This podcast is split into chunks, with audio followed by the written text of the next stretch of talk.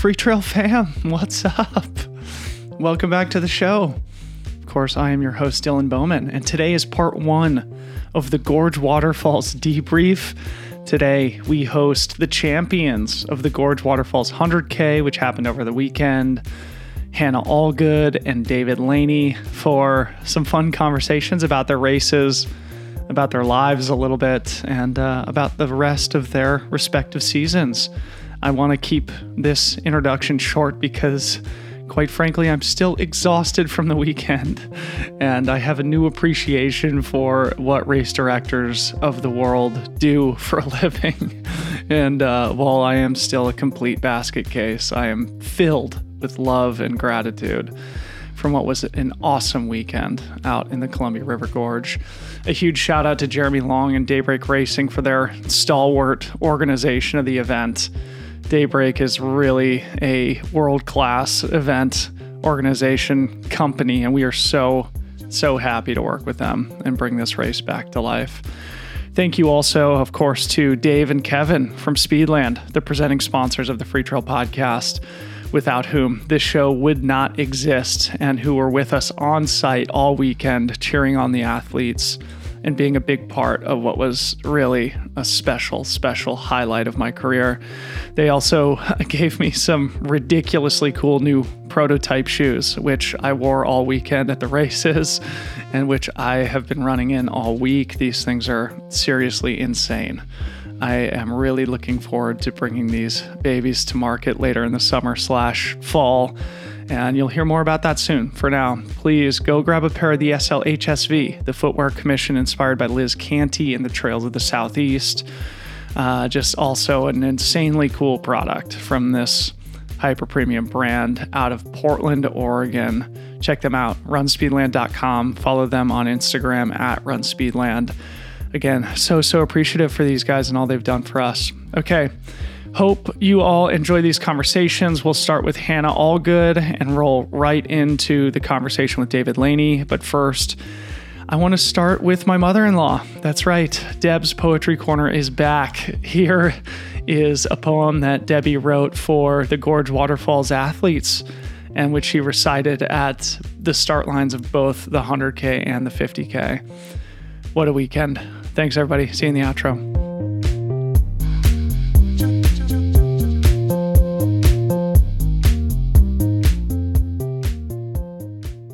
I'm reading the poem Running Through Time, and this is for the Gorge Waterfalls race.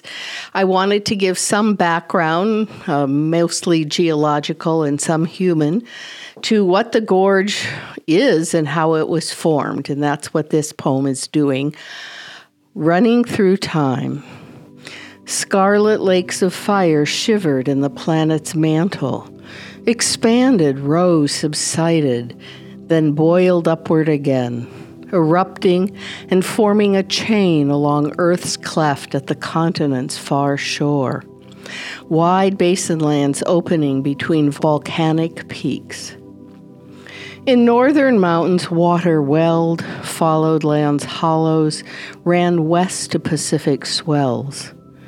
A river later known by many names La Belle Rive, oily with fish, the Columbia for Captain Gray's ship, a solitary passage between rugged ranges to the ocean. Ice gathered and moved south, winding down valleys, chiseling a new landscape. Great glacial lakes called Missoula and Clark froze, then melted, sending wave upon wave of ice water and rock, scouring the Columbia Channel into a deep gorge. Wind rippled the high plateau. Land settled into soil. Plants took root. Tribes gathered along this river to trade and fish the rushing pink spawning ground of ocean going lives. Gods were seen in fire and water, loving and fighting their stories etched in rock faces. Humans danced, the world guarded by stone carved she who watches, who still watches as we gather in the mist under leafy cover, as we put foot to soil, inhaling scent of fir and cedar, salmon and huckleberry, sprinting over hills into ravines, through these wet, nurturing forests of the Columbia Northwest Gorge and the Gorge Waterfalls Race. Okay, Hannah, you great champion. Welcome to the podcast. How are you feeling now, like four or five days removed from a fantastic victory at the Gorge 100K? Good. Uh, still a little bit in disbelief. Uh, I took Gunner for a hike today. Well, relatively hike, and he was like sprinting around me, like, "Come on, like, let's go!" And I'm just like waddling about. Um, but really good yeah, super excited. It's been a bunch of fun days and everybody has been like overly kind to me. So I'm like, you guys, like, thank you. But, you know, um, so that's been fun to like connect with some new people or even people that, especially in the trail community that I've known for a long time.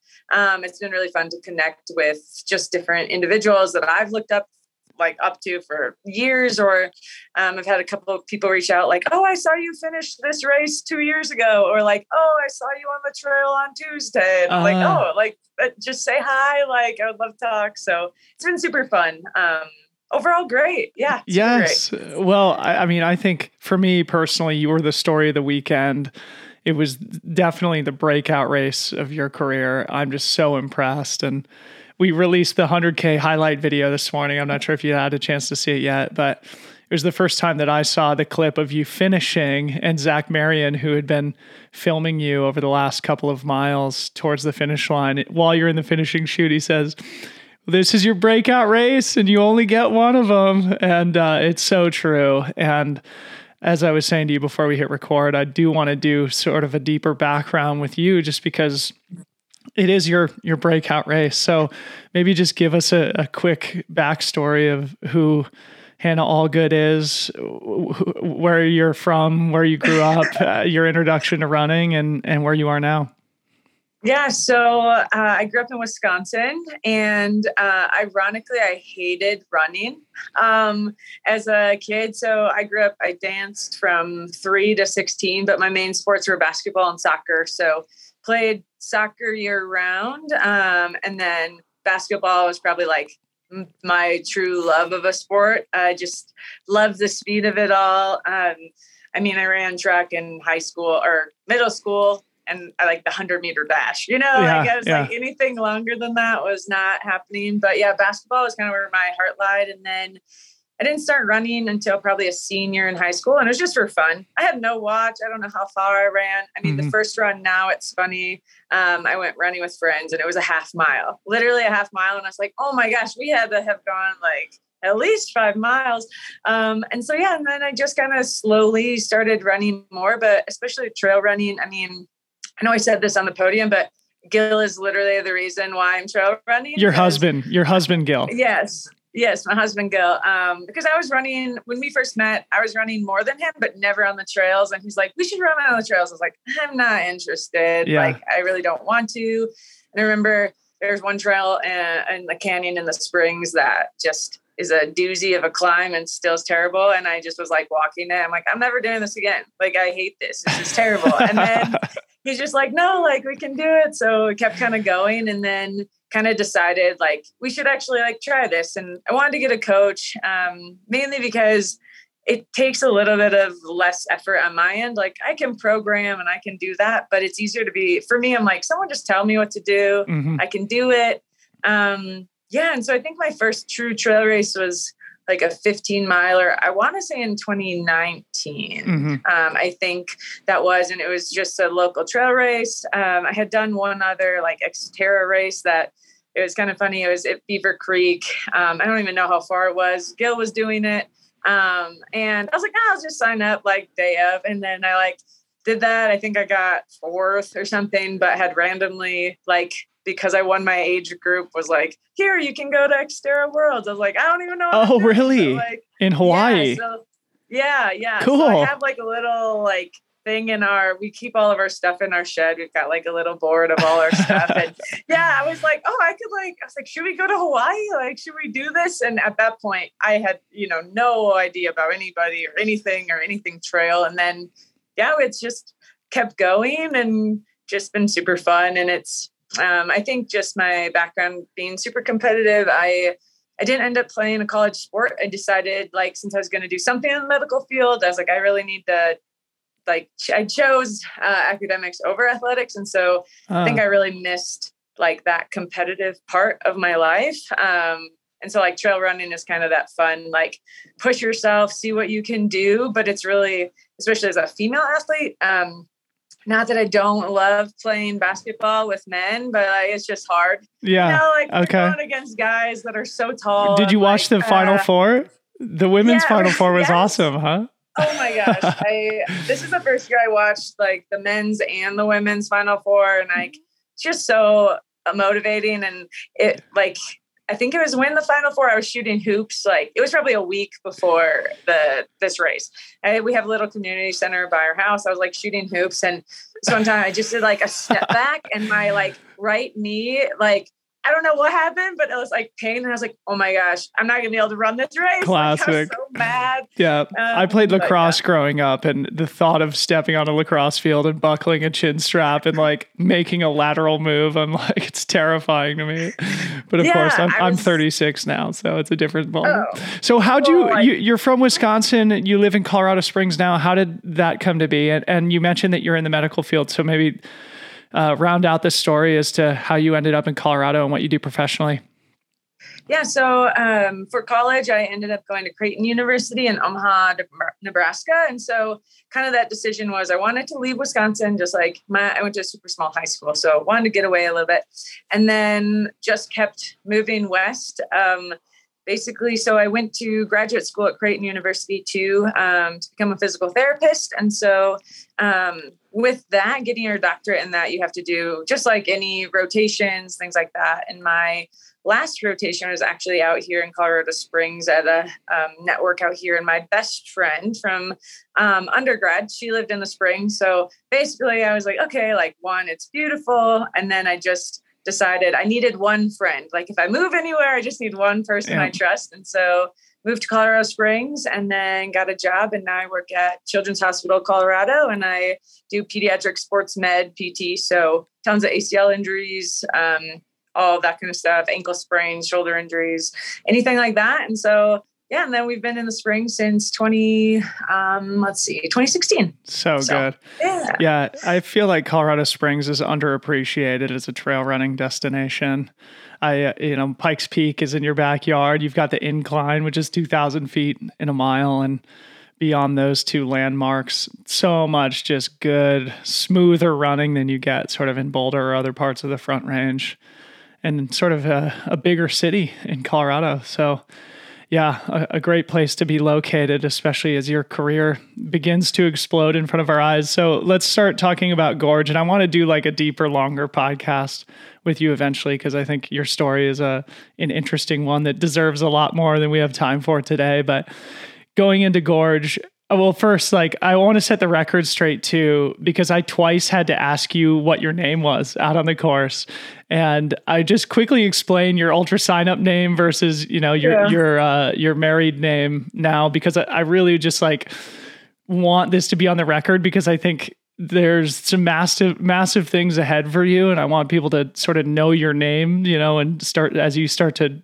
cultivate your personal brand. So tell the story of uh of your name here yeah, so uh, my maiden name is Osowski, um, and my married name is Hannah Allgood. And so basically, I was very paranoid. So going into so last year, 2021, I had actually signed up for CCC, but we had gotten married because of COVID. We had to move our wedding back, mm. um, and so.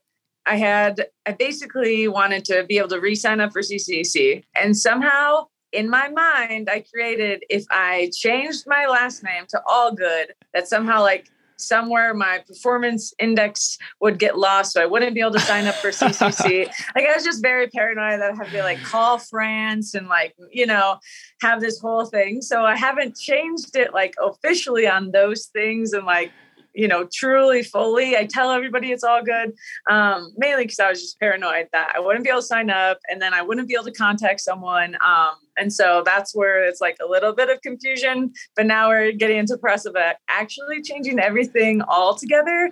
Um, but I just didn't want to lose an opportunity to do the CCC and again made up probably in my yeah mind, yeah. but just like so paranoid that for some reason like mainly because the CCC and just UTMB and that whole platform is like an unbelievable dream for me. So I feel like I was like, I don't want to lose the, maybe this is my only opportunity to do this. So I don't want to lose that. Okay. I just, yeah, I wanted to establish that because in our sort of race previews and as I looked at Ultra Sign Up, I was like, okay, here's Hannah Osowski. She looks like she's got some good results sort of in the Mountain West region. She'll be a fun sort of personality to follow throughout the day. And then when I, met you or when I asked you what your name was, you're like Hannah Allgood. And I was like, huh, that's a totally different name that was on the start list. Anyway, so I just wanted to establish that Hannah Allgood equals Hannah Osowski. And uh, at some point, you know, those two things will come together digitally, yeah. both with your UTMB index and your ultra sign up ranking. So, okay, now we can talk about uh, Gorge. I, I think, you know, for me, as I look at your results, it seems like you've mostly raced around the Mountain West in Colorado and Utah, and this was sort of your first time branching branching out, coming to the Pacific Northwest. So I'd love to hear how Gorge ended up on your radar and uh, sort of uh, why you chose to to come race with us. Yeah, so uh, you're the reason Gorge came on the radar. uh, I listened to your podcast really consistently and had seen, I, I, mean, I followed you on Instagram forever. And so that was, I was like, okay, that's great. And so mainly my, in the beginning of this season, knowing I was doing CCC, I'd only done the 100K at Never Summer before. Um, and so basically I was like, I want to do another one. Um, but then there's Bandera. I had thought about Bandera and mm. then Black Canyon and Megan. Um, my coach had reached out to Black Canyon to see if I could get in and they just hadn't reached back. So I was like, okay, well, that's out. Um, and Bandera kind of scared me in the sense it was really soon. Like I didn't think I was ready, um, prepared. And then listening to yours, like, okay, like, we love the Pacific Northwest. Like this will be fun. I was like, you know, this sounds looks beautiful, and I w- wanted to find a little bit more races where there's a little bit more technical terrain and climbing this season. Yep. Just because knowing, like, I've never raced in Europe, you know, you, that's a completely different terrain. And so trying to find something that was a little bit more unique or similar to that as much as possible. Um, and then it worked out just timing wise. And like I said, we love the Pacific Northwest. Like Gil, as soon as he landed, he's like, "Can we move here?" It's like, "Okay, we're not moving. Like, we're not moving." not before CCC for sure. You need yeah, to train in the springs like, for CCC. Yeah. So it's just so funny because um, yeah, let's move now. So yeah, and so that was kind of how. And then I had told Megan about it, and she was like, "Yeah, we should do it. Like that would be great for you." So I was like, "All right." We're gonna do it. And that at that time, I was like, okay, so maybe everybody will be doing Bandera and Black Canyon. And then, you know, as I watch slowly as people are signing up, I'm like, oh man, like yeah. I don't know if I'm ready. So yeah, that's how I kind of found it and super excited about it. So you've just mentioned your coach Megan, Megan Roche. I just listened to the Swap podcast where they did a little bit of a breakdown and they had many athletes racing with us over the weekend, but you were definitely kind of the highlight of that conversation too and they sang your praises and we'll go into that a little bit more but i'd love to hear about your and megan's relationship and what you guys were working on in training leading up to gorge how the first couple months of 2022 was going for you in terms of training and uh, any detail you can provide as to what led to such a fantastic performance yeah, uh, I first off love Megan. Appreciate her so much. I think just her whole journey in general is really motivating um, to me, and then also just being in the medical field. Like she gets it. Like my life doesn't stop when I leave, you know, work, and I think that's been really integral because there's just some time um, leading into this race, I had been studying for the last nine to 10 months for an exam, um, just a specialty exam. And so there had been a lot of times where I was like, you know, should I be doing doubles? There's like, no, like you don't have time to do doubles. You're doing too much other stuff. And so really having an open conversation about that was really nice. And then it was actually pretty fun because in the springs, we're starting to really build a trail community. And so there was a lot of little um, like local fun little virtual races that they did. So mm. I told her about them and I was like, hey, I mean, they were like 10 miles here or there, you know, seven. Um, but just some local people were putting them on. And then even like Mark Tatum put on a little event kind of like Quad Dipsea. Um, and so I was like, I really want to do those because I hadn't really participated in the past. And so I actually did, I would say a lot of those for my workouts. So it was basically like mm. uh, max out effort for yeah. like seven, eight miles, which previously in training, I hadn't done a lot of like true efforts like Such that. good workouts. Yeah. Yeah. And I think the other big thing is being confident going quickly on the trails. And the other major key component for me was do we do a lot of efforts in my long runs, which I think I really need to be confident not only that I can maintain a good effort, but also that I'm not going to just die after that yeah. well, that's done. what she said in the podcast that you do your long runs at like a pretty high intensity. Yeah, so I usually have some sort of warm up, and then it'll be like an hour or a little bit more of like pushing, pushing. like 50k pace or an hour pace or something like that. And then we had a couple, quite a few weekends where I'll do, I did back to back double. So, or not that basically long run on Saturday and then also like another 20 miler on Sunday mm. or something like that. And then with the Saturday my, one, do you build the intensity into the first one or the second one? First one. Yeah. So okay. first one, it would be like, I, I, think the longest run I did was 25, maybe 26. Cool. Um, and that one, it was, okay, that's where your hour, hour and a half effort is. And then Sunday, it's all about, okay, you're going to do 18 miles, but it's all easy effort. And so kind of how I did that is usually on my Saturdays, I didn't do quite as much vertical gain. And then Sundays on my tired legs, I was like, okay, I'm trying to put a lot of ah. gain on that. Um, and she didn't really say much about that, but in my brain, I was like, this makes sense. Like I'm tired, like I should be get better at climbing and descending. So usually in like the 18 miler, I would try to do at least like 4,000 vert ish in that 18 miles to just get used to like working on tired legs. Cause I think that's a huge component that change is usually at mile 40, mile 50, I was like dying. Yeah. Versus like, you know, and 18 on Sundays, I was like, okay, I got 18 miles, I got 4,000 vert, like I can do this. Yeah. And so yeah. it gave me confidence um, to that I could run on tired, tired legs. So yeah. It, it certainly worked. So let's talk about the race. I want you to talk us through the first 20 miles because it was right around mile 20 that you made the pass and took the lead and i happened to be there to witness it so we'll get to that in a second but before we do talk us through those those opening miles like the first third of the race yeah so in the beginning i actually felt i had a probably the first mile and You know, everybody's starting, there's adrenaline, and I was trying to calm myself down. I'm like, okay, Hannah, this is only mile one. Like, you don't need to go because,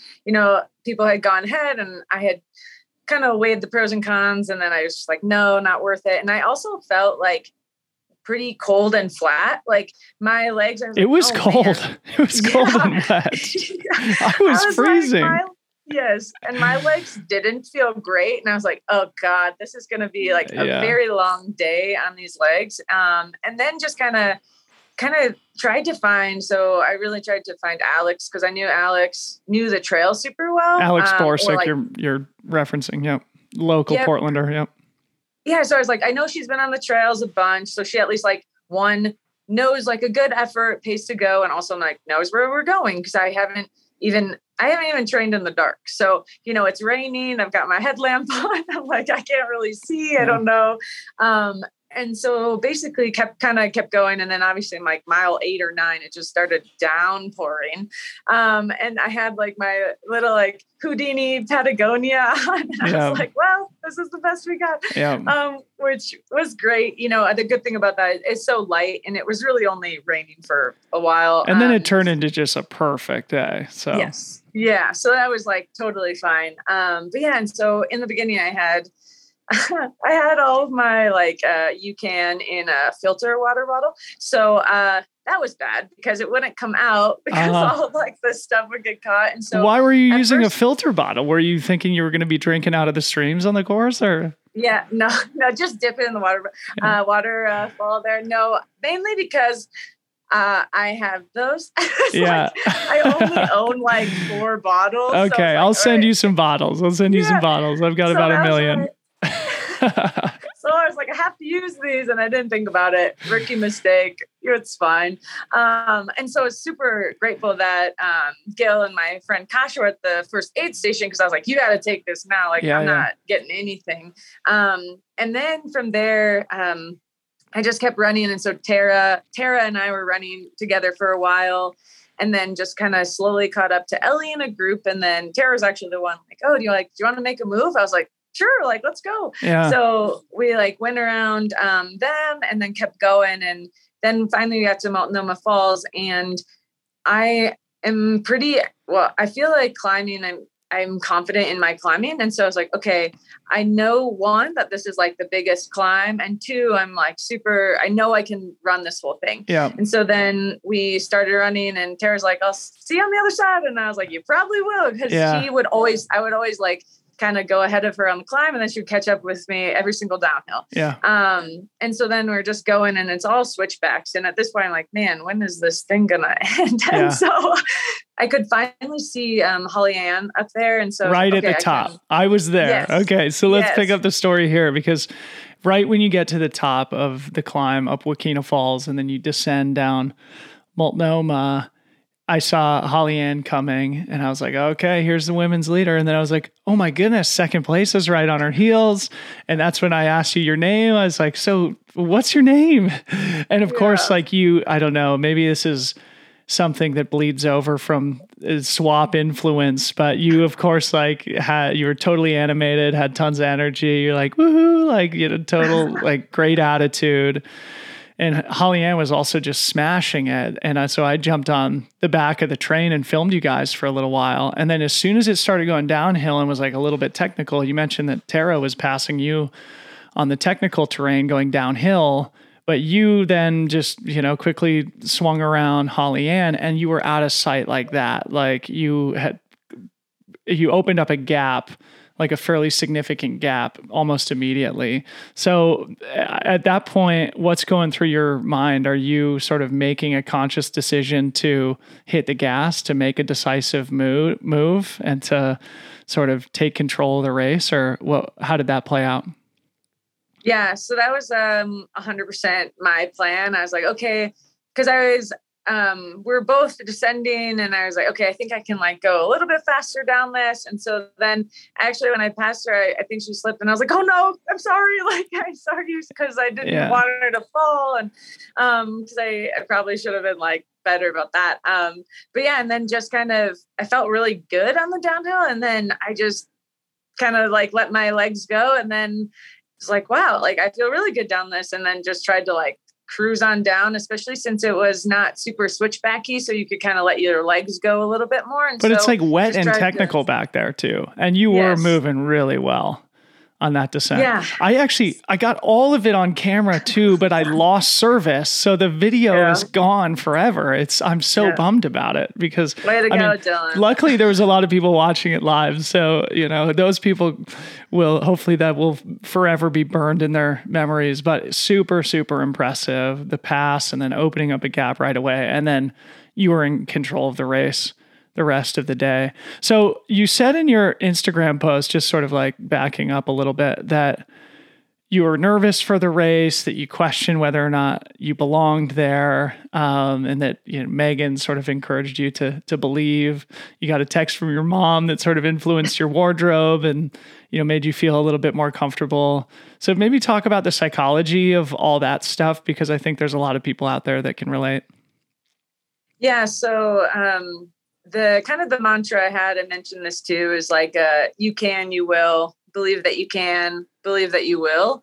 Um, and I just kept repeating that. So a week or two before the, the race, I was like talking to my therapist and she knows how nervous I was. And she's like, you need to come up with a mantra. And I was like, okay, what should that be? She's like, you have to figure it out. And like nothing was coming, you know, like I was trying to think of those things. And I, yeah, I had a really candid conversation with Megan of just like, I know you believe in me and everyone believes in me, but I think also um, not only nervous that I would like let myself down, but and not that anybody would be have been disappointed in my performance, but I think just so many people that have been so supportive of me are like, no, you got this. And I didn't want to let them down. And so really trying to change that own belief system in your mind, because I think a lot of runners and a lot of people are like, do do I belong here? And should I even be doing this? Like, what am I doing here? Um, and I think that's where trying to believe in yourself a little bit more. And um, I think the great thing about Megan and David is they're such big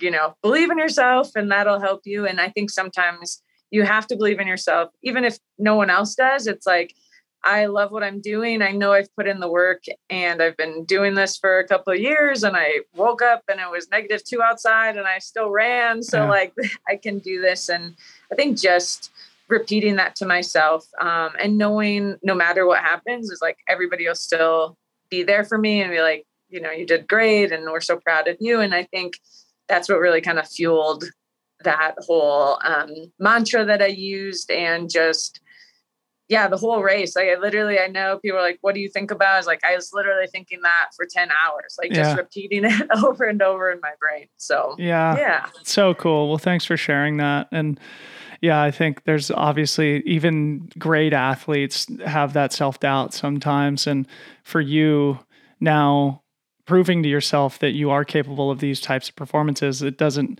necessarily mean that that self doubt immediately goes away, right? It's probably something that you're always going to have to deal with. And it is important to have coaches and supporters like your mom and your coach to be there for you and to encourage you to have that belief because that can ultimately be the deciding factor in races at this level. So, I guess let's talk a little bit about the rest of the race. I mean, you were in control, like I said, from that point on, but you picked up your husband at the second out and back. And at that point, you probably saw that you had a fairly comfortable gap to Tara Fraga, who finished second place about 10 minutes behind you.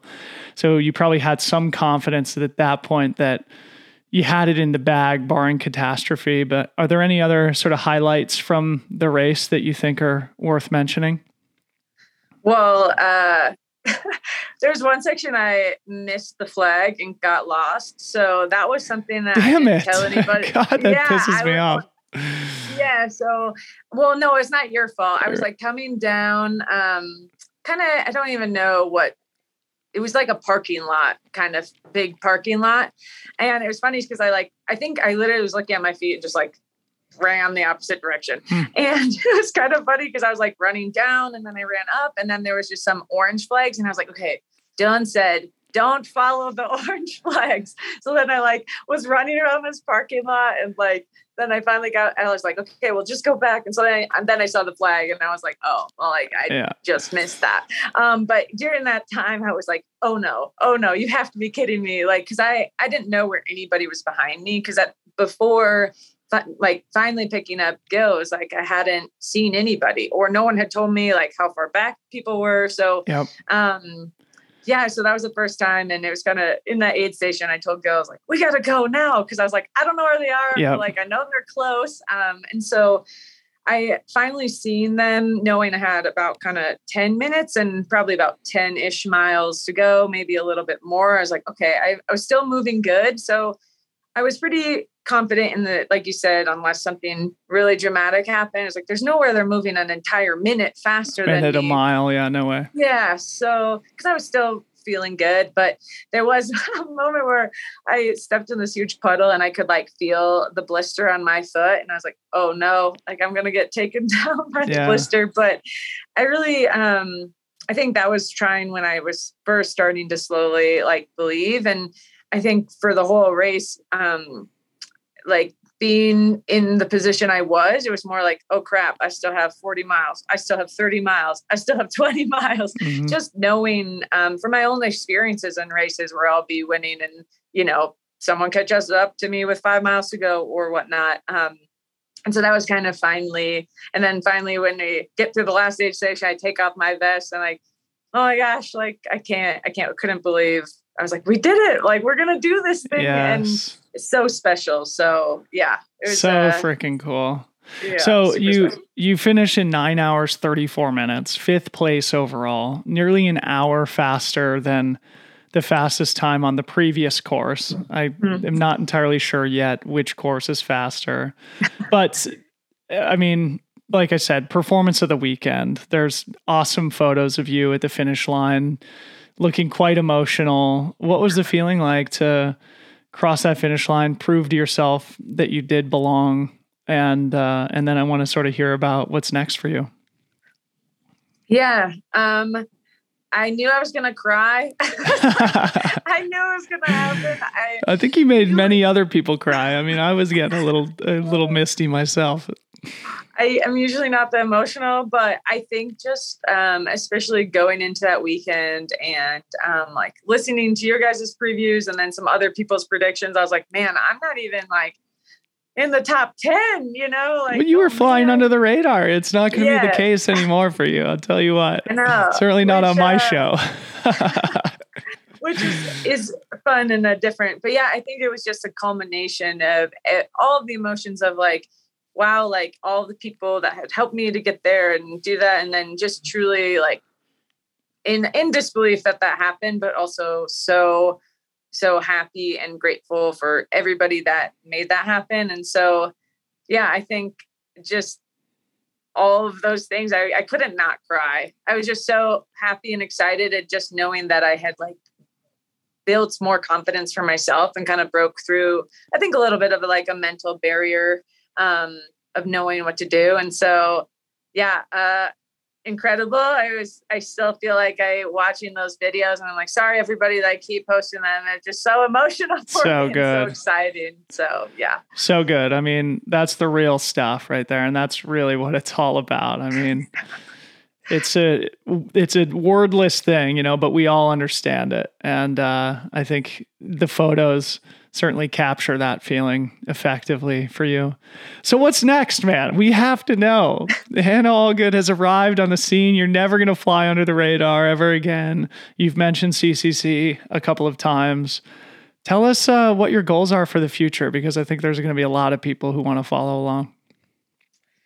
Yeah, I think there's a lot. I think there's a lot of goals. I mean, um, I would eventually, I would love to run a hundred miler. That still scares me a little bit. Um, but I think just continuing, um, you know, there's certain goals like doing Ouray 100 or even obviously being a part of Western States, but even be able to like travel a little bit more and race in Europe a little bit more. Those are huge goals. There's just so many beautiful places to see. And I think that's the, the thing I love most about trail running is not only you get to push yourself to the limits, but you get to do it in beautiful places. So um, those are the big goals. I think next, um, unless we'll see, I'm signed up for a couple of things, but Megan was kind of like, "Are you okay if we maybe change the schedule?" So okay. I don't know what that what yeah. that looks like. Um, originally, I had planned Quad Rock, and then I was super excited to do San Juan Solstice. Um, Dude, right that's going to be a race this year. Claire Gallagher yeah. is running, I think. Hillary uh-huh. Allen's running. That's a real course too. That's they call it Hardrock Junior. So yeah, so we'll see, and that may or may not happen. Um, but right now I'm on the wait list. But yeah, so we'll we'll see and decide if that's a good good plan for me or not. But that's one for sure that has been on my bucket list for a long time, and because mm-hmm. it's so beautiful and also scary, but also just so I think just different emotions and sets you up for mountain terrain. Yeah, so, yeah. Yeah. So then is CCC kind of the big goal for the second half of the year? I would say so. Yeah. For, I mean, looking at that start list, I was like, oh gosh. Like, I was, I told Megan even after I, yeah. I signed up for it, I was like, maybe we'll just do this like as like a, a for fun race, like just get out there and experience. And it'll still be for fun. But I think there's going to be probably a little bit more, um, seriousness placed on it versus more so like vacationing and yeah. just enjoying it a little bit more. So that's definitely definitely a big goal. Um, but I think it's pretty evolving uh, this year. I yeah. think just based on how I feel and how things go. So, yeah. yeah. Well, you're only five days removed from an awesome yeah. 100K, so you can enjoy that for a little bit. But a little unsolicited veteran advice for me. I think you have all the frickin' tools to smash CCC. And I think there would be a lot of people who would be really excited to see you compete there. There is a bit of a learning curve of going over and racing on the European scene. And so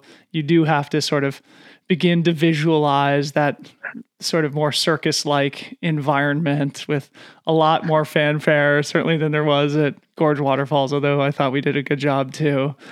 But um, yeah, I don't know. Believe in yourself. And I think, you know, CCC is a totally worthy next step for you in terms of like a serious focus event. And uh, speaking for myself and Freetrail, we would uh, we would be really excited to see you race there. So, well, Hannah, what a pleasure. Okay, yeah, we've gone over time already, and uh, I really want to have you back on. Maybe we'll do another one sort of before CCC where we aren't time constrained and we can go a little bit deeper on your story. But congratulations again. Thanks for coming to the Gorge. It was great to to meet you and get to know you a little bit. Thanks for coming on the podcast too.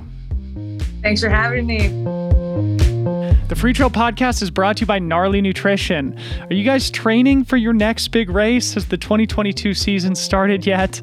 Well, Gnarly Nutrition gets it. They know where you're at because this is a team filled with mountain sport athletes just like you and I, and with a full line of NSF certified products that are natural, effective, and delicious.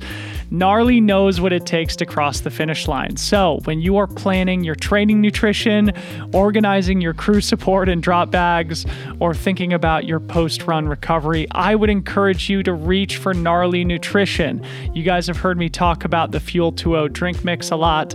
I also love the Gnarly BCAAs. I have come to learn that branch chain amino acids are critical to muscle health and muscle recovery. And honestly, I've noticed a big difference in my recovery since I started using this drink mix on pretty much a daily basis. So check out the gnarly BCAAs, check out the Fuel 2.0, go visit GoGnarly.com. Use code FreeTrail15 for 15% off your order. GoGnarly.com, FreeTrail15. Freetrail is grateful to have the support of InsideTracker. As trail runners, you understand what it means to push harder, reach farther, and go the extra mile. This relentless drive runs in your blood, literally and figuratively. That's why InsideTracker provides you with a personalized plan to build endurance, boost energy, and optimize your health for the long haul. You'll get a daily action plan with personalized guidance on the right exercise, the right nutrition, the right supplementation for you and your unique body. It's a really great tool to see where you're optimized and where you're not, where you can improve. And if you're a Garmin user like myself, you can connect InsideTracker to your device to unlock real time recovery tips after completing your workout. It's like having your own personal trainer and nutritionist in your pocket. I did my InsideTracker blood test a few days ago. It was super easy, a totally seamless experience at the testing center. I'm waiting on the results now. I'm really excited to get those back, learn from it, share the results with you all, and let you know how I'm going to change my behavior, my training, my nutrition as a result of what we learn. You should do this too. Honestly, it's really cool. It's a really important thing to just check in on yourself every once in a while. And for a limited time, you can take advantage of the special offer. Get 20% off the entire InsideTracker store. Basically, take advantage of the test that I just took as well. Just go to insidetracker.com forward slash free trail to take advantage of this 20% offer. There's a link in the show notes, but insidetracker.com forward slash free trail. oh, David Laney, you champion. Um, you're just you just asked me if I'm recovered. I I think you're the one who deserves that question. The answer for me is no. How are you feeling a few days after your awesome victory at the Gorge Hundred? I feel good. I mean, yeah, I felt good. Uh, I didn't have to be out there for two days. Up at like I don't know what time you were up. Probably three, probably two. probably up till two. I'm yeah. sure you didn't sleep for 20, 48 hours, probably. Yeah, there wasn't a lot of sleep, but man, I'm actually quite surprised as how exhausting it was. I mean, I ran with you guys a few miles, but yeah. and a few miles on Sunday, but you know, yeah. there, there, wasn't any like physical exhausting exertion going on, but of course, emceeing the finish line, you know, just like yeah. expending that type of energy. And I mean, it was just so freaking cool. And I have a new yeah. appreciation for race directors and the effort that they put in. I couldn't imagine having that be my full time job and having to put races on multiple times totally. a year. So yeah. it was so good. Well, you did an incredible. You guys did an awesome job. It was super fun. Thank you, bro. Yeah, thank I appreciate you. it. And it was so great to have you there. And you also did an awesome fun. job. How are you feeling, man? Physically, I mean, that was a freaking insane run from you. How uh, how's the body feel after feels, 100 Ks in the gorge? Yeah, feels uh, pretty good today. Uh, Sunday, things were super beat up. Um, just all that little rocky, like little technical sections added up big time, and so it was more acute soreness than I've had in the past. Yeah. Um, ankles were sore, feet were sore. Ankles and feet uh, for sure in the gorge. Yeah, just all that little rocky stuff. But today feeling feeling a lot better. Uh, yeah. Good, good, man.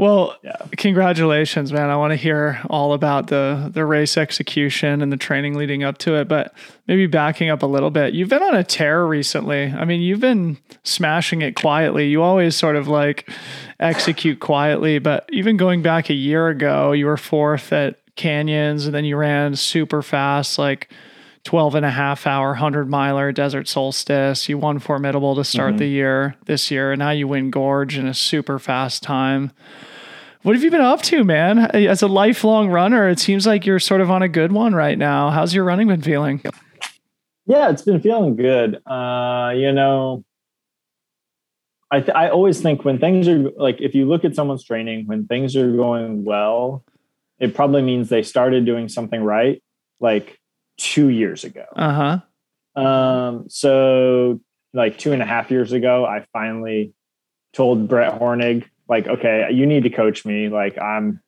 I'm doing things that are kind of silly. Huh. Uh, I think I need to kind of refocus, and that was about the time I signed with Craft, and so it was kind of like, you know, I think there's like a good momentum here. I I do still want to be competitive. I don't as much as I love just spending all day walking around and sitting in the mountains. Uh, I I I want to have a couple more years of true competitive running. Yeah. So, and I can still go do the mountain stuff, but let's like give it a you know stay focused and continue doing this for a little bit longer. So, you know, been the coaching from Brett has been really, really helpful. Talk about uh, that. I think this is very interesting because you were self coached for a long time and yeah, it led to incredible results. Everybody knows the things that you've done in the sport. If not, go check out the UltraSignup. But man, I mean, you've been on the podium of UTMB, you've been fourth at UTMB you can compete like across all different distances, all different terrains. And it strikes me as a fairly mature move to enlist your friend and colleague from Trails and Tarmac, Brett, to right the oh. ship. Oh. Um, so, talk about what put you at a place to where you were motivated to make that change. Yeah. So, Brett and I were college teammates as well. So he's, you know, he's been, he's known my training for I don't know, since 2008 or 2009. So we, we've known each other a long time. Um, and he always essentially just had insightful like observations. Like well yeah you you did this. That was a unique choice. Like maybe that wasn't super beneficial to your race. Or or he'd be like well yeah and you did this you know four times before this really good race. Like why you know like so he just had good observations and good Mm. And I would just kind of be like, yeah, man, like I just like running a lot of miles. and that was just always my excuse. Like I liked, I liked training hard, even though I totally knew that I trained to a point where it was no, like it wasn't beneficial. And it probably was a little bit detrimental. Like I was overtrained a lot, but I like training. I like working out. It's yeah. fun. So, so you think he's probably reduced the overall volume? Yeah, not by much, but by a little bit. Yeah. And just kind of believing in that. Like, you know, I probably like 7% less than I did in 2016. So uh-huh. it's not a ton, but the quality is significantly improved. Uh, I do those workouts that I kind of found annoying in the past and would kind of neglect. Um, you know, I just prioritize training a little bit differently. And just having someone call you on your on your stuff is is really valuable. Critical. Uh, and so just, you know, that accountability has been helpful and just like, yeah, don't do that. Like that's awesome. Uh, and you know, he lets the reins out, lets the reins out sometimes, and I can just go do whatever I want for yeah. Weeks, but, well, it's important to have those, yeah, it's been those times too. Yeah. So, yeah. Well, man, it's working. It's working. Keep the keep the train going. Um, I want to talk a little bit about craft and what you've got going on there because that also seems yeah, like totally. it's been a great new chapter for you, not only as a yeah. sponsored athlete, but it seems like you now have some sort of employment role with the brand as well. Yeah. Talk about that. Mm-hmm.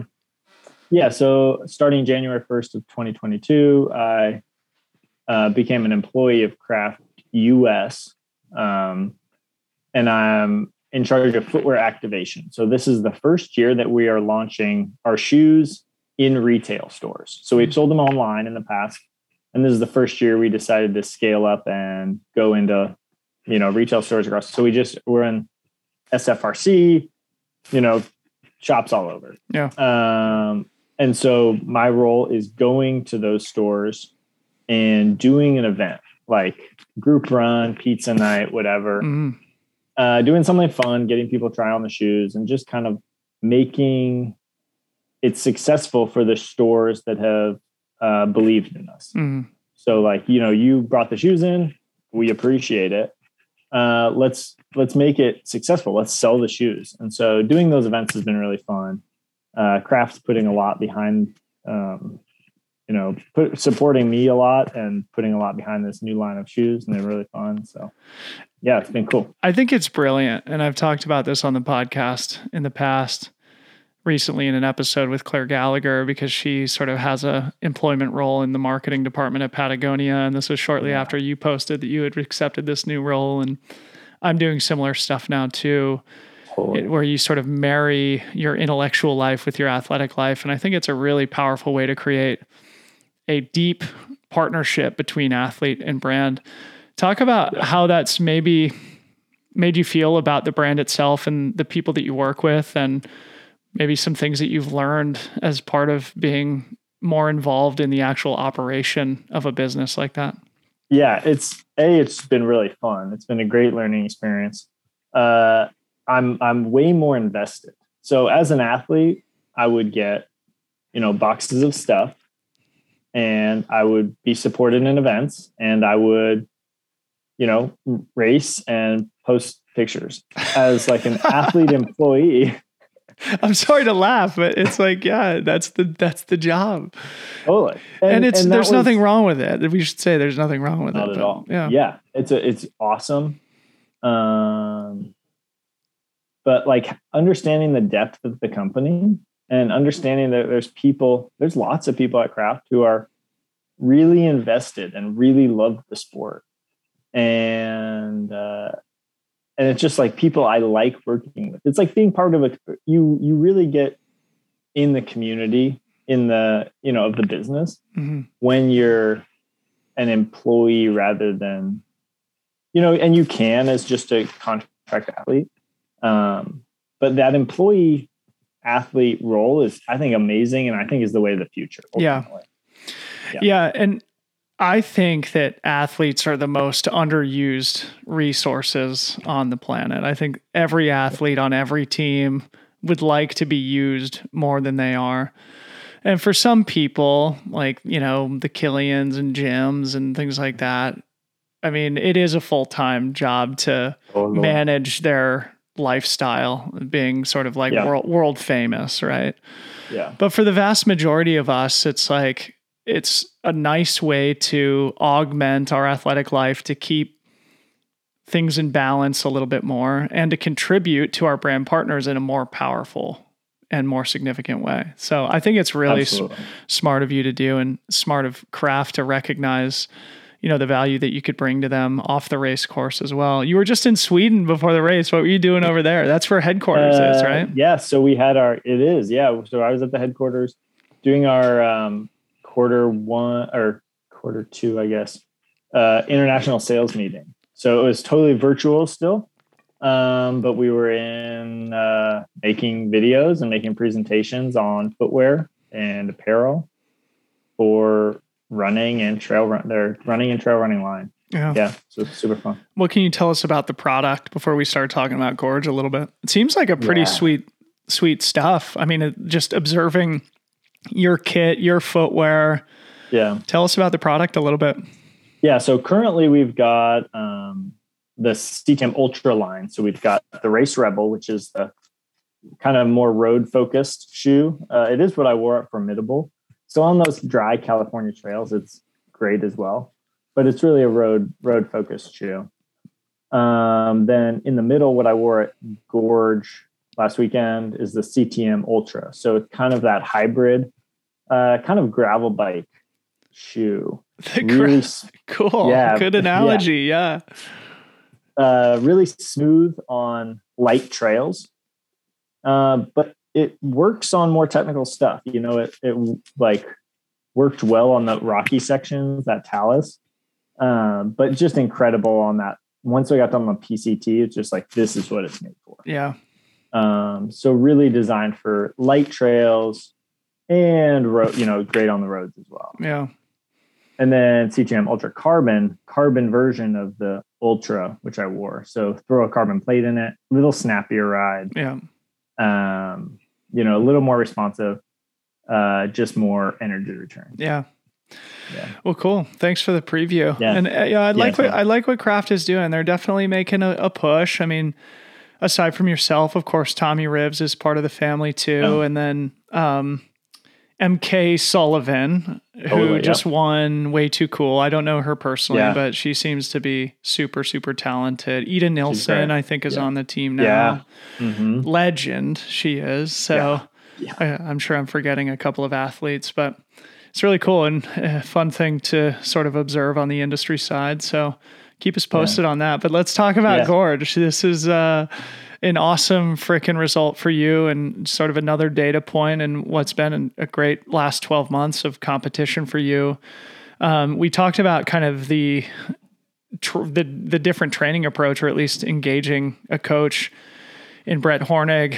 Um, what were you guys working on specifically leading up to Gorge? I know you used Formidable probably as like a nice stepping stone into the 100K distance. So maybe just give us a glimpse in, into the training and maybe some specific things that you think set you up for such a good day.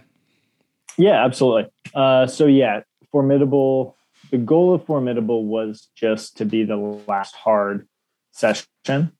Um, you know, I knew the two weeks before Gorge I was going to be traveling and it was going to be hard to just like, just being on the road, just challenging to really get in quality training. And it worked okay. Mm-hmm. Um, but the big focus was have a really hard session at Formidable. It's a little longer out than I would have wanted it to be, but it kind of just had to work. Uh, the focus in terms of daily training was a lot of, not even a lot, a moderate amount of easy miles, uh, a fairly easy long run. Usually I would have done more like uh, pickups or threshold or tempo work during the long during, run, yeah. but we just kept that that easy for the last eight weeks or so. And then one, I would say like moderately hard, like effort of seven or eight. Uh, honestly, just threshold type work. Mm-hmm. Uh, and that was occasionally uphill and sometimes just flat on the road. So and you were only doing one workout a week? Just one workout a week. Give us an example of what that workout looked like. Was it like a four yeah, by ten so, or like a four by fifteen type thing or? Yeah. So at the beginning, it was more broken up. Um, you know, like almost even shorter, like uh, five minute intervals, mm. and then got longer, and then just slowly pulled the recovery out. So by the end, it was like you know hour threshold. Ah. Or so the pace basically stayed the same and we just pulled recovery, made recovery really short. Ah, uh, brilliant. Down to like Yeah. So down to like a minute of recovery on pretty hard intervals. So that you know that worked well. Threshold stuff always benefits me a lot. Me uh, too. I freaking love that stuff. Just like yeah. the tempo threshold stuff. I yeah. can do that all day. then the VO2 max yeah, stuff. I, I I can still get through it, but I freaking hate it. I freaking hate it. I see too. the value in it, but totally, totally. Awesome. Well, yeah. Shout out to Brett Hornig. I mean, good, uh, good moves by you guys, and clearly paid off. And I think goes into a an important you know overall training subject that I've talked to a few people about recently and just like I mean Tim Tollefson even was just on talking about how he had reduced the intensity and the overall volume of his training and then just crushed it at way too cool. And yeah. you're saying the same thing. And Clare Gallagher sort of said the same stuff as well. And it's counterintuitive. And especially for athletes at your guys' level it's important for people to hear that it's not always about more volume more intensity. And uh, totally sometimes you know that extra extra energy is what gives you the gas when you're 50 miles into 100k and absolutely. I can tell you when i was trying to keep up with you when you were 50 miles into 100k you had that gas. So let's talk about the race itself. Um, yeah. talk us through the early part. I mean you guys had a little bit of a, a pack going so maybe just yeah. give us a, a quick breakdown of sort of like the early part of the race and at what point you and rich sort of broke away from the rest of the pack yeah, yeah. Rich and Drew and James and I, and maybe a few others early on. Uh, you know, I think it was just good energy. I think everybody was kind of at this similar effort. Uh, and so for, I think maybe 20 miles, 25 miles, that group stayed together pretty comfortably. Um, you know, it's just nice running with a, good group. Uh, and then it started breaking up, I think, a little bit on the descent, maybe a little bit toward that aid station, that uh, mile 30. Yeah. Beyond. Yeah. Um, I think that's when it really kind of broke up. And then yeah, I was I was driving I I past you guys on the highway. Yeah. And I could yeah. see you and Rich leaving Yeon together. Before yep. when I had seen you previously, it was still a group of four. You were yeah. like 10 seconds ahead of Rich leaving that aid station on the bike path before you got back on the 400 trail. So yeah. let's talk about the uh, competition with Rich because then you guys yeah. you guys were together for like the first 37 ish miles. Yeah. And you made the major move or establish the gap at the aid station at Cascade Locks, mm-hmm. roughly mile 37 or so. Yeah. And I was running with you guys at the time and I was yeah. I was providing commentary to our viewers on Instagram live just saying like look what these guys do at the aid station here this is going to be really important they're running together it's mile 37 sometimes this is where the separation happens mm-hmm. and lo and behold rich I don't think had crew there. You dropped mm-hmm. your bag, put on a new vest, and you were out, you know, in 20, like, you know, 10, 15 seconds mm-hmm. and instantly established a minute and a half gap on Rich. So, talk about that sort of uh, critical part of the race and the overall strategy that you had, because I think for people observing, it was a, a valuable insight into what people can do um, to you know be more efficient through aid stations and really just how critical those aid station transitions are at the highest level. Talk about that whole sequence. Yeah. Yeah absolutely. So rich had put a gap maybe a minute going like mile like 33 mm. uh, and i felt like we were running pretty hard at that point. So i was like okay i know this aid station's coming. I'm, I'm gonna really like i had planned to just do the backpack switch but i knew it was gonna be really important because uh, because he he was moving really really well. So we came into the aid station. I think I was like a few steps behind him, but I caught up to him on one of the little climbs. Um, and then I was like, you know, I know everything I need is in my pack. I'm just gonna try and roll through as quickly as possible. Yeah. Um, and then I walked out of the aid station. I couldn't get my pack adjusted right. Uh, but I was I was expecting him to be right behind me. I was yeah. like, you know, he'll will probably have. I knew we had a climb coming. probably roll together up that. Um, and so I think, you know, having that pack ready to go, having a transition that took five seconds was really important because I think it did put the pressure on him a little bit. He probably had to work a little harder coming out of that aid station. And then it's like, you know, if somebody has a little gap, it's tough. Yeah. Um, so, I mean, it was, uh, yeah, I'm so glad we caught it on camera. I don't know if you've had a chance to see you it because it did an incredible job. Well, because it was like it was the perfect learning experience, I think, for maybe aspiring elite athletes or whatever to see that. And of course, we should say Rich Lockwood is less experienced than you. In fact, I talked to him about this after the race. I was like, dude, this is such a good stepping stone for you. He had an awesome race and you know sky's the limit for him but i made the same point i said you know the critical moment was david switching packs and walking out of the aid station barely missing or barely stopping for a second at cascade locks where rich stopped and had to resupply for a minute and a half and that's exactly where the elastic broke and you then had the gap that you needed to sort of hold him off to the finish line so Awesome. And so the, actually, thinking back, the reason I did the pack change was because I saw Dakota do that at Sonoma, and I saw Dakota was on the entry list, and so I was like, you know, he's probably going to be doing that. The aid stations will be important. Yep. I'm going to do that. Yes. So you know, you do you pass that. You know, I learned from him. You know, Rich Rich is an amazing athlete. Yeah. He'll learn from me. Uh, yeah, just you know that yeah. Yeah, that's that's exactly what I said to him. It was just like, I mean, he had a great race, second place, took home some cash and gained yeah. some super valuable experience that he can apply in the future. It's too bad Dakota wasn't there to to duke yeah, it out with you guys, but yeah, yeah, he I know he wanted to be there. Unfortunately, he would, just picked up some some small little thing that put him on uh, the sidelines briefly, but I think yeah. he's okay. So yeah. Anyway, then a short time after that, ten miles later or so, you were in the Wyeth aid station, and I thought I had a few minutes to get my stuff together until you would arrive. And then Ryan Thrower is like, "Ah, oh, Laney's here, Laney's here," so I had to freaking throw my shoes on in half a second and sprint to catch up to you.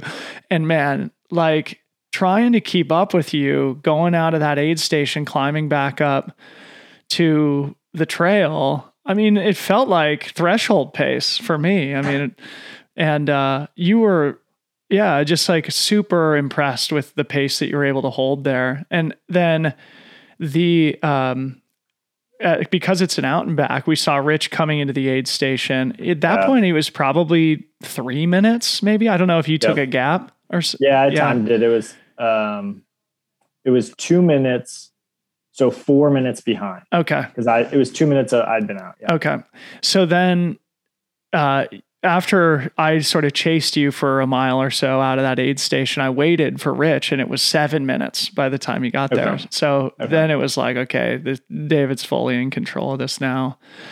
So yeah, maybe talk about the that last half marathon. I mean, just it it seemed to me like you were having a really special day. Is that how it felt out there? Was there any drama?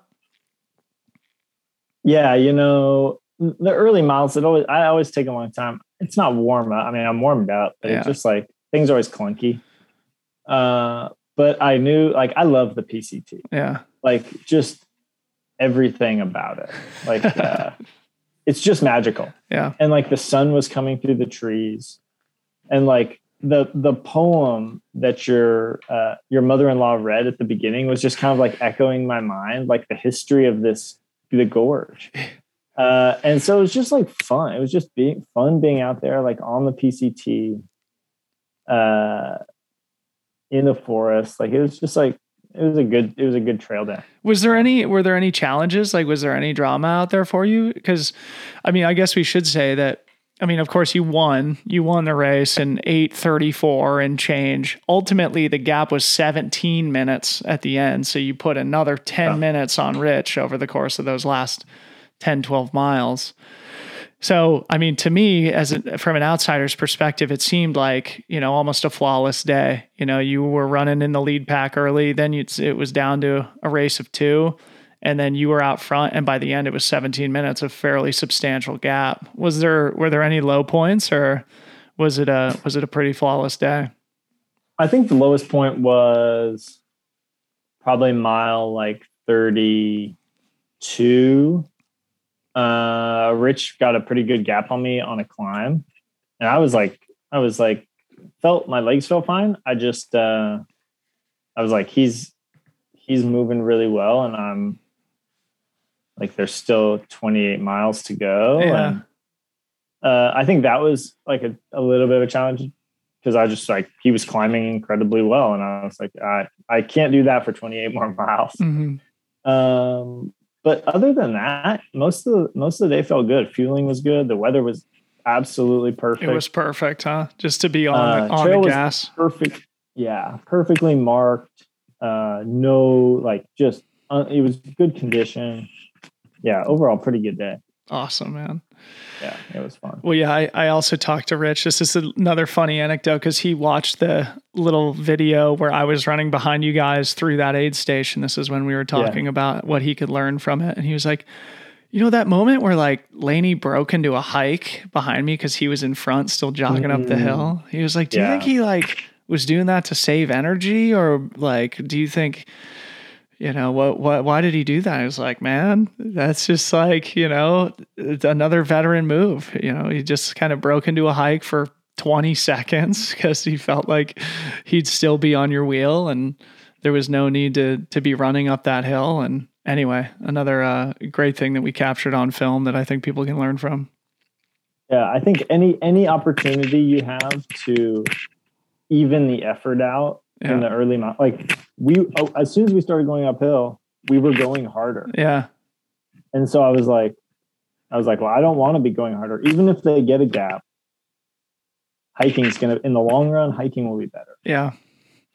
Well Uh, congrats man. You freaking smashed it. It seemed like a textbook victory for you. So let's uh let's wind down by talking about what's next. How- you're like i said you're on a on a heater right now. I'm sure you want to keep the momentum going after some recovery what does the rest of your season look like Yeah, the the big focus will be UTMB. Um, let's go It'll be fun. yes Uh, but I'm probably I'll do Tiger Claw 50 mile. So a bunch of vert on May 14th. And then I'll run some I'll race something over the summer. yeah Um, probably in June or July, but not totally sure yet. yeah Yeah. Well, David Laney returning to UTMB. I know you've been third, you've been fourth. You had what a twelfth or something, Yeah, 14th. I fourteenth. Yeah. making a return to you know try and keep the momentum going on this heater. You're like Steph Curry right now from the three point line. So I wish. you know, just uh, keep the uh, beginner's mindset. Keep working with Brad, and I know we'll all be rooting for you in Chamonix. But congrats on uh, on Gorge, man. Thanks for coming out. It was a joy Thank to have you, guys. there, and uh, good luck on the rest of your season. Hopefully, we connect in person soon. Absolutely. Yeah. Thank you so much. Alrighty, that's it. Thank you to Hannah and David. Huge things coming for these two. Of course, Hannah, a lesser known quantity so far than David Laney, who is, of course, an institution on the scene and has been for a decade at this point. But huge things ahead for these guys, and uh, really grateful that they would come race at the Gorge and put on such incredible performances. I feel lucky to have been there and witnessed it in person.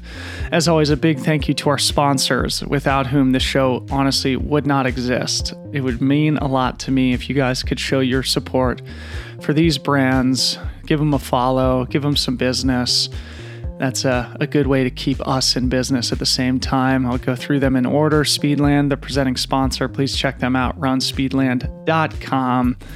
Follow them on Instagram at runspeedland. Pick up a pair of the SLHSV. Pre orders are going right now. Delivery due in about a month, I think. So go grab a pair of those. Gnarly Nutrition, best nutrition products on the market. These guys are also out at Gorge in person. including their CEO, Eli Kerr. And uh, again, just super grateful. These guys showed up for us in person to sponsor our event. They were the first brand to believe in us. You can get 15% off your order at gonarly.com by using the code FreeTrail15. Please do support those guys. Finally, InsideTracker, amazing brand providing an incredible service to athletes around the world. Go uh, to insidetracker.com forward slash freetrail. Get 20% off a really detailed blood test that'll show you where you can improve your health in order to improve your performance. Big shout out to all three of those companies. Thank you guys so much for showing your support to them. Um, check out the highlight videos for both the 100K and 50K at Gorge. Those are both up on the Freetrail YouTube channel. Join us for Freetrail Friday every week, 12 p.m. Pacific time on the Freetrail YouTube channel. A lot of super fun things planned over there. We're going to be making a massive announcement pretty soon. So watch this space. For now, I'm going to let you guys go. Time to take a nap. Love you all very much. Talk soon. Bye bye.